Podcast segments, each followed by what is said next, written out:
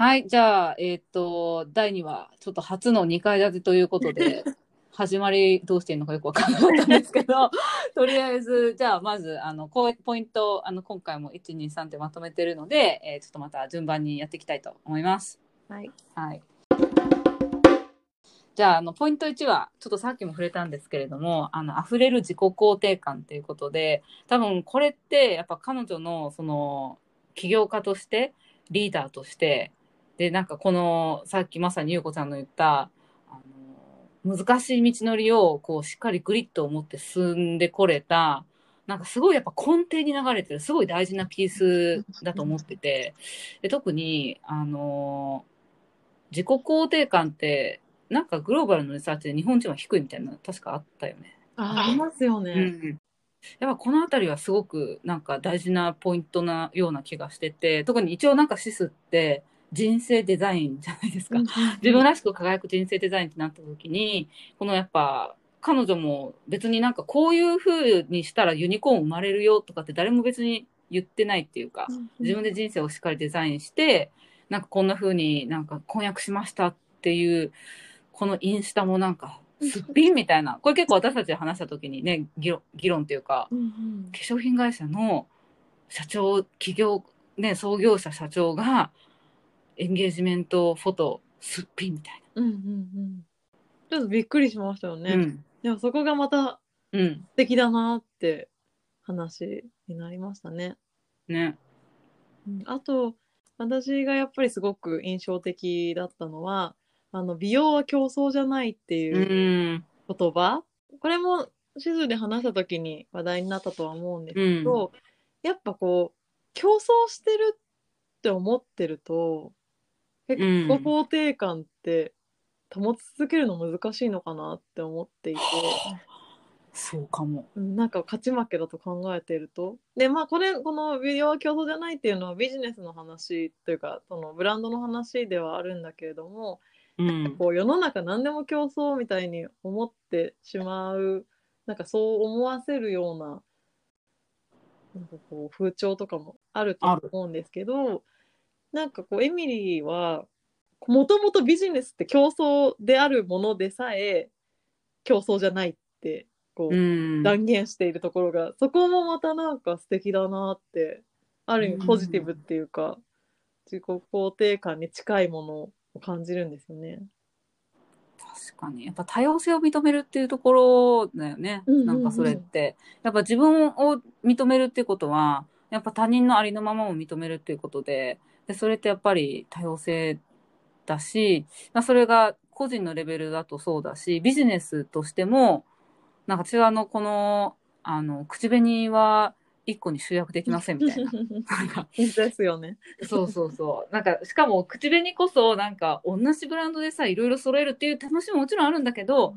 でもやっぱ、いろんなブランドのさ、やっぱあのパッケージも含めて、いろいろ買いたいじゃんね。とかね。うん。なんかそれをこう、言、言える？うん。その、ありのまま、多分ユーザーの実態を見てるうん感じとかもすごく素敵だなと思って、なんか昔、なんかそういう消費財メーカーに勤めてた時に、あの、あるべき棚ってどういう棚なんでしょうか？みたいな話をなんかしたことがあって、でその時の偉い人が、いや、もちろん自社の製品で100%埋めるところが、もちろんゴールなんですと。だから、それに向けて、一つ一つ棚を取っていくんですみたいなうん。話に、私はものすごい違和感を感じたのを覚えてて、いや、まあ、そあまあ、自社としてはいいんだけど、ユーザーとしての自分自分は、なんかそれに反対っていうか、うんいや、だって他にもいろいろ自分たちに出せない、うんなん。か良さみたいなのがやっぱ他社の商品にはあって、その、あ、でもこれもやっぱオンラインの時代っていうのもあるのかな。うんなんかね、そういう棚ってなると、こう、限られたところをこう奪い合うみたいな感じがあるけど、今は広がっていく時代なのかな。なんか、ね、うん、すごく違ったパラダイムな感じがすごいします。面白いですね。確かうんに。だから、プラットフォーマーが力を持つようにもなったりするんでしょうね。うん。なんか一番最初になんか、あの、このグロシエのことを教えてくれた友達が一番実は興奮してたのは、うん。イントゥザグロスって、グロシエ以外の商品のことも書くんですよ、みたいな。そうそう、それもそれもいいっすよね。ね。なんかあのブルーボトルコーヒーのジェームス・フリーマンとかも、うん。あのコーヒーの会社みんな友達ですってうん。言うのね。うん。なんかそれぞれの良さがあってスターバックスにはスターバックスの良さがあるしもしかしたらなんか他のなんか日本の例えばフグレンっていうコーヒー屋さんがありましたってフグレンのコーヒーもいいよねみたいうん。な、そうコーヒーのワクワクを増やしていきたいんだみたいなことを言ってたのすごく覚えてて、なんかこのエミリーの、うん、私たちがやりたいのは人々の美容の会話の一部になれるか、ね、ビューティーのワクワクの一部になれるか、そういう会話を促すことができるのか、促してるよ、みたいな。うんうんうんうん。それ一つの自分自身のブランドだけプロモーションしてたんじゃ、ね、そういう話にはならないですもんね。うん面白い。ね、特にやっぱビューティーって感覚的な商品だから、なんかそういうショッピング体験も含めて、うんなんかその、一つだけでは絶対に満たしきれないって。例えばなんか、こういう e コマースの会社ってファンドレイズしようと思ったら必ず言われるのが、アマゾンが同じことしたらどうなるんですかっていう質あ問。るあるうん。ある。うん。いやなんかそこですごい面白いのが、うん。ですよね、あの、エミリーがアマゾンで売らない、グロッシエのプロダクトを売らないのって聞かれて、うん。もう常に「NO」ってずっと言ってるっていうそこがまた面白いですよね。ねえ。うん、でこれアマゾンっていうのはエミリーは批判してるんですけどうん。ショッピングをする体験をこううん。失わせてしまったものだって言ってるんですそうそうよね。効率化しちゃってね。そうそうそう、うんでだから何がニューかとかもう一,、律のこう物差しでしかもううん検索できないというか、ベストバリューなものをね、そうそう。そう提供してくれるからそうね。安いとか。安くていいものみたいな。でもうん。彼女が言うには、私は別に新しいマスカラが欲しいわけじゃなくて自分にベストなマスカラが欲しいんです。でそのベスト面白いのはそのベストが何かっていうのが一人一人全く違ってるんです。っていう。そして今この瞬間と明日と違うみたいなね。こそうそうそうそう その場面によって違うとかねのそうそうそそこを断言してくれるのが共感でしかないって感じう。わかるよね。わかるわ。確かにアマゾンで化粧品買わないかなみたいな。ね、基礎化粧品とかね、決まったやつとかまうんうんあ買うかもしれないけど、うんなんかね、そでもなんかそれをした瞬間にさ、なんかこう、ものになるよね。なんていうの。だからそうですね、その、ことじゃなくなるって感じがすごいする。だから体験として買おうとしてるわけじゃないってことでしょうね。うん。しかもさ、グロッシエでオンラインで買うと、これの写真もあるんだけど、なんか、ピンクのプチプチが入ってて、で、なんかシールとか入ってんの。えー、かわいい。可愛いシールが入ってて、でもちょっとそのシールはどこに貼ったらいいのか、ちょっとやっぱミレニアムの上の端だからさ、どこに貼ったらいいんだろうってドキドキした んだけど、それぐらいすごいでも可愛いの。なんかこういう感じなんだなと思って、うん、やっぱ体験を提供してるなっていうのはすごく、うんね、いろんな、一貫性がある。うんうん、いろんな、あの手この手でこう、気分を上げようとしてくれるというか、うん。いろんなサービスをしてくれようとしてる感じしますよね。やっぱそのだから自己肯定感がしっかりあって何をしてるのかっていうのがすごくよく分かっているから、でピープルも後ろにいるしだからこうなんだろう。それをそのままサービスとかねこう会社の事業に落とし込めて、すごいよね。うんうん、だからこそ、あのユーザーとかお客は、うん。あ自分のことを分かってくれてるとかってすごくうん。コネクションを感じるというか、うん。ブランドへのロイヤリティなんかロイヤリティって言うとちょっとなんかビジネスよくなっちゃうんですけど なんかこう共感をしてうん。もっとここのブランドを一緒によくしようっていう思いにもなるし、うん。でそじゃあそのブランドからうん楽だから物を買おうっていうことにもなるのかなって思います。そうだね。そうだね。なんかそういう彼女のあり方自身がに惹かれてるからみんなそこから物を買いたいってなるよねう。んうんかる。うんかるわ。はい。そう、一個目はそんな感じかな。うんですね。うん。はい。じゃあ二個目。うんうん投資家。グリーンさんとエミリーの関係っていうのにうん私たちもすごく着目していて、これがまさに私たちが目指しているというか、あのそういう作っていきたいなって思う関係をうん。表してるなって思ったんですよね。うん。まあまあ、まずこの二人のなんかこう関係性が、なんかすごいやっぱ長くもう一緒にお仕事してるから、いろんなインタビューからすごい出てるよね。うん。で、何をどこにこうボンディングがあるのかっていうのもすごくよく、あの、お互いに分かってるという感じがして、うん、やっぱ投資家と起業家っていう関係性においてパートナーになってるなっていうのはすごく伝わってきたと。ですね。でもやっぱ最初のやっぱ出会いもすごいよね。この11人にずっと断られてきて、うんで、こう12人目に、その、グリーンさんに会って投資が決まって、そこからいろんなことが、まあ、前に進んでいったと。うんで、しかもその前の体験が結構、なんか、私はすごい、ああ、ある、こういうのみたいな。ちょっとこれは、ポッドキャストでも説明しておきたいんですけど、きっと男性も聞いてると信じて。この、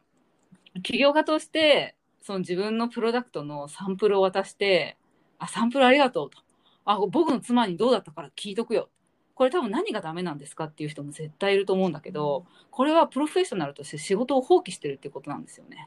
要は男性の分かるもの、男性の商品しか自分は自分で評価しませんよって言ってるのと結構ニアリーイコールで、で、そうなった時にこの世の中を考えると、実は、その、ね、生活向けの商品って、まあもちろん女性もいるわけだから半分ぐらいいて、で、男性がそういう態度で男性ばっかりのところで仕事をしてると、女性に対するいろんなサービスが正しく評価できないまま、その、すり抜けてしまうっていう、それがやっぱりこう、あの、課題かなというふうに、あの、これは多分、あの、いろんなところで語られている課題だと思うんですけども、えー、ね、その彼女もこれ反論で言ってるのが、あの、すごく面白くて、えーまあ、金融のあのフィンテックみたいな会社が例えば私のところにやってきて、もし自分が投資家だったとして、事業計画をピッチしましたと。で、えーまず私は例えばその会社のピッチを私の夫に説明してもらおうと思いません。これもよくありますよね。あの、新しいビューティーのあの事業案を考えました。ちょっと妻に聞いてみようかな、みたいな。あなたに聞いてんですよ。妻には聞いてないんですと。あなたのその投資家としての、その能力を私は欲してるんですと。っていう、そこですよね。で、どうして欲しいかっていうと、まあ、私だったらね、私はその事事業計画を理解しようと努め、プロフェッショナルとして努め、えー、あなたのプロダクトを見せてほしいと。で、私も使って自分で使って実践してみたいと。で、その価値を理解するように自分が努めてみたい。で、どうやってお客さんはこのプロダクトを使ってるんですかという質問をしたりして、えー、起業家とプロとして、その、何を作ってるのか、ユーザーはどう言ってるのか、どこにオプチュニティを感じてるのかとか、そういう話をして、えー、そういうふうにやっていきたいんですと。はい。なんかちょっと熱くなっちゃったけど、まあ、こういうようなことを彼女が言っていて、えー、そういうところをやっぱくぐり抜けてきたんだなと思いました。うんうんうんはいなんかエミリーのインタビューの中でうん。ここだけめちゃくちゃなんかもう悲壮悲壮感っていうのかななんかあった。めちゃくちゃうんなんか涙出そうになるみたいな、うん。そんな場面でしたよね。うん。うん。グリーンさんの話に少しつながってくるんですけど、アウトプットを考えてもうん。例えば化粧品は基本女性のものだからってこう排除しちゃうというか真剣に見てうんうんうん。すごくあのうん。成果を追求する上でもマイナスだと思うんですよね。うん。まあ、まず人口の半分は女性なのであってで消費してる人間の半分は女性で、まあ、このさっきから話してるグリーンさんって あのエミリーの最初の投資家なんですけど、最初初めてあの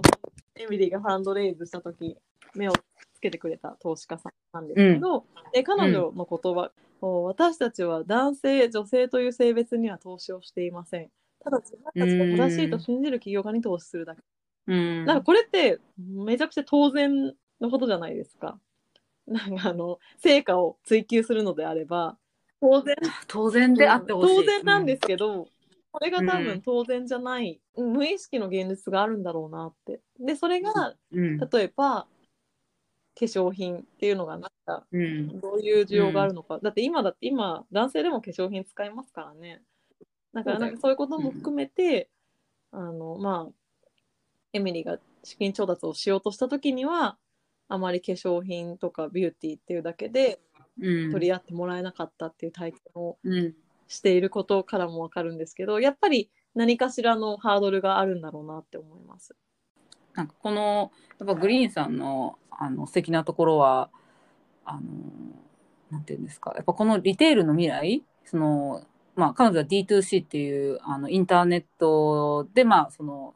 ブランドを売る direct to consumer 直接的に売るっていうそういうビジネスモデルにたくさん投資をしてきてるんですけどやっぱその選球眼投資の選球眼もまあその実績も素晴らしいですしでその観点から見た時に Glossier っていうのがやっぱりその millennials、新しい世代の、その新しいやっぱこの民主化っていうのがテーマに多分なってるブランドだと思うんですけど、そこにすごく可能性を感じたっていうのを語っているのが嬉しかった。うんうん あの、エミリーが女性で化粧品をやってるから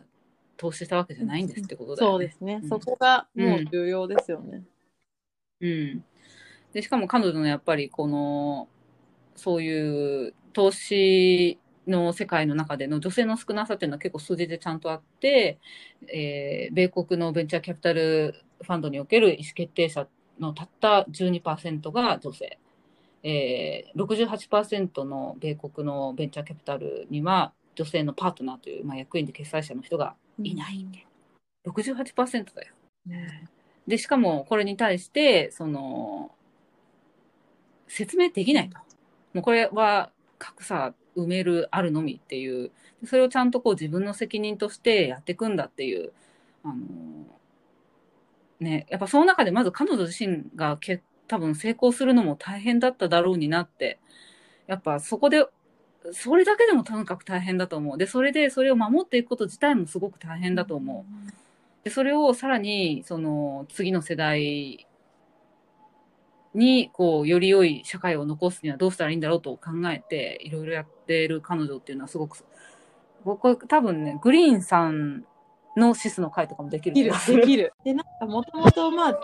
VC 業界であの女性であるっていうだけである程度マイノリティなんだけれども彼女自身 VC でもともと働いてたというわけではなくて、あのうんリテールのアナリストだったんですね。うん。でそれですごく10年以上そういう経験を持っていてだからある意味 VC 業界ではいろいろな面で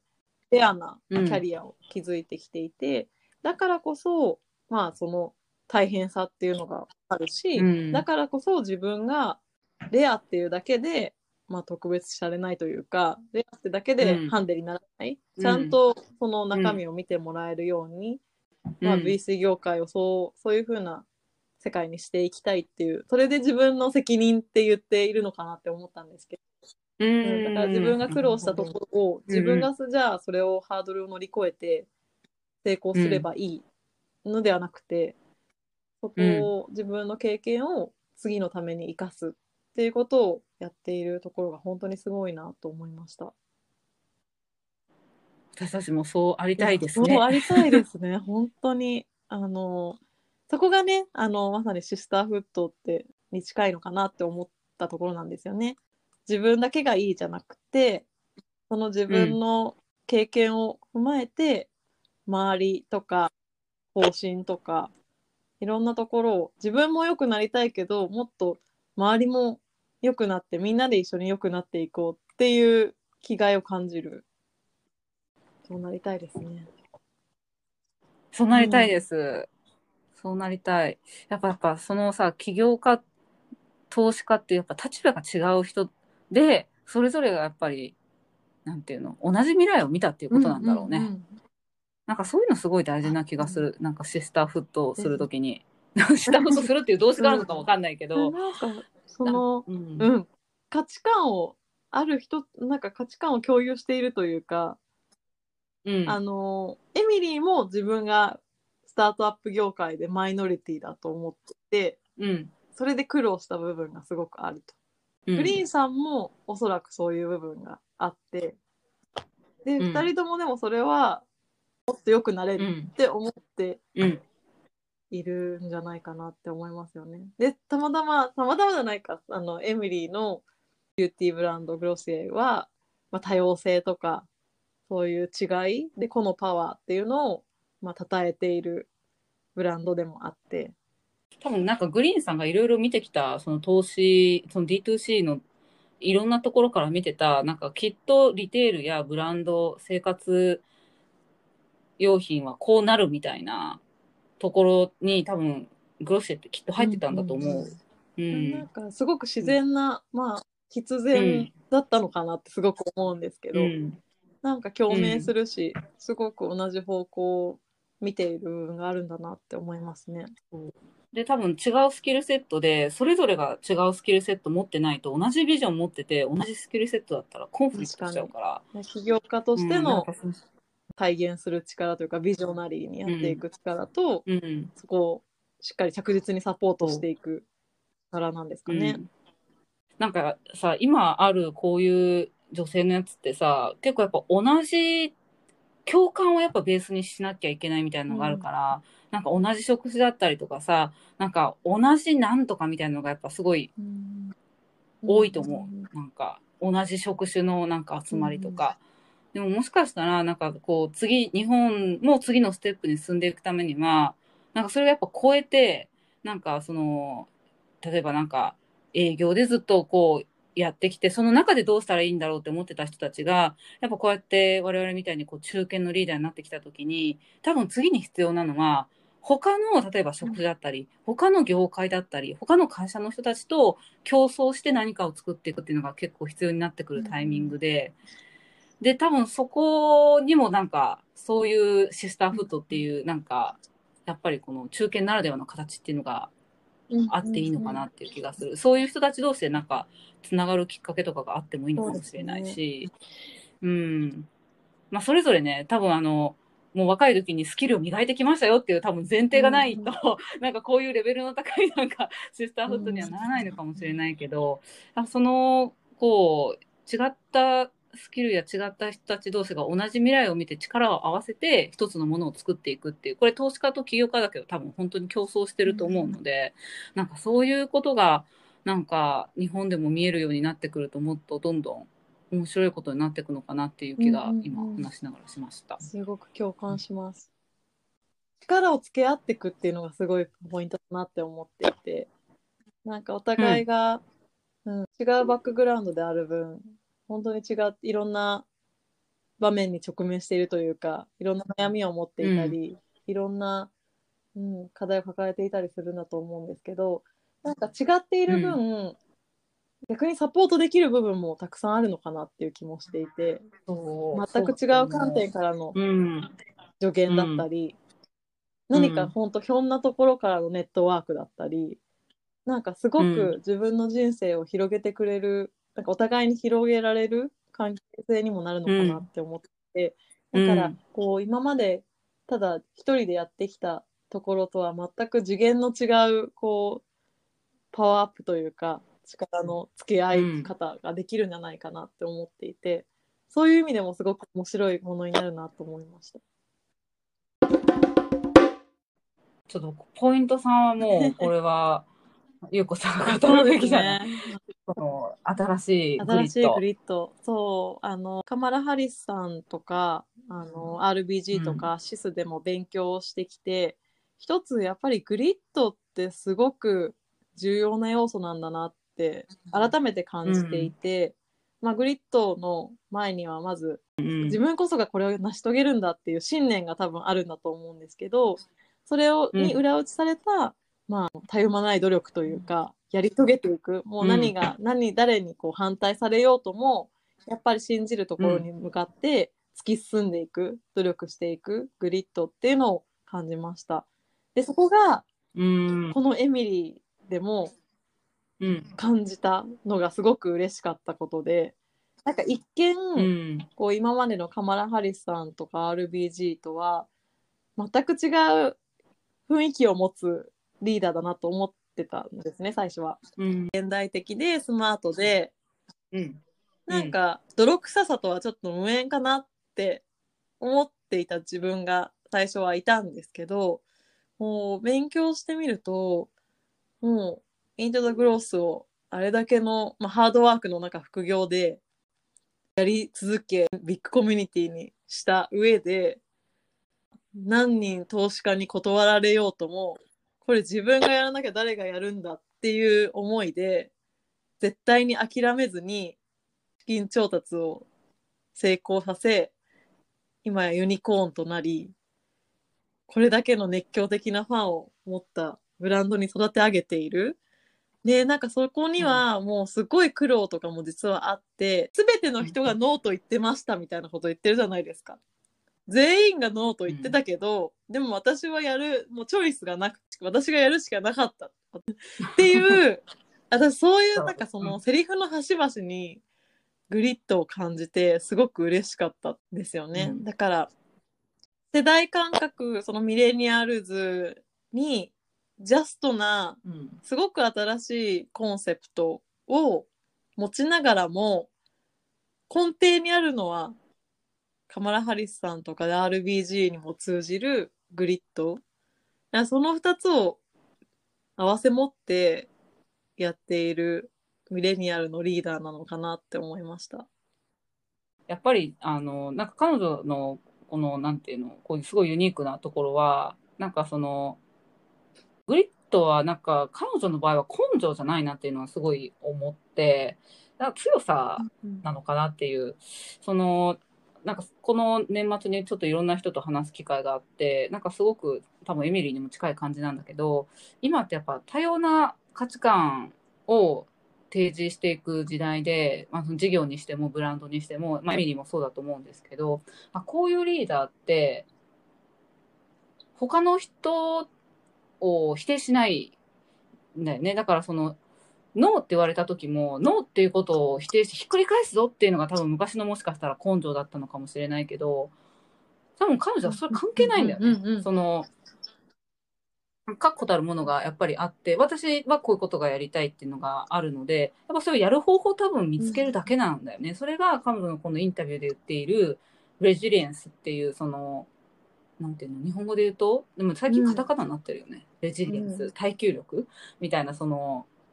それがレジリエンス的なグリッドなのかなっていう、うん、なんかこうひなんていうの？社会のその隙間をこう上手にまっすぐに行く力みたいな感じがすごくして、ただ単純にど根性でやったっていうのとはちょっとニュアンスがなんか違うっていうところになんかすごく学びがあるなっていう感じがして、でそれはなんかもう一個なんかポイントがあってちょっとこれはややエミリーから離れるんだけどあのその京都の春光院のあの副住職の鏡さんとこの間話をしてやっぱ今の時代の粘り強さっていうのはうまくいかないっていうことが分かっててそれをただ単純にこう盲目的に続けることじゃないんだって。今の粘り強さっていうのはその諦めたりやめたり違った方法に変えていったりっていうその変化を含めてのそれをやること自体が粘り強さなんだっていう。だから彼女のなんかグリッドも一本木っていうよりはなんかこうなんかその時代にスッと生えたみたいな。なんかよくこんなにまっすぐ育ちましたみたいな。だからそれってその何かうまくいかなかったことがあった時にきっと絶対そのピーポーであるユーザーに多分戻ってるはずでやっぱそこに戻るところがなんか民衆とか大衆にある限りそのブレずにあのシーンを通して生きやすくなるのかなっていうやっぱ大義があるしそうするとそういうようなことをなんかすごくこの彼女のなんかなんていうんですか、うん。特徴？でなんかやっぱすごい今時なリーダーなんだなっていうのをすごい感じます。ですね、すごい強さっていうのはすごくぴったりな言葉だなって思いますね。うんそのうん。うん。うん、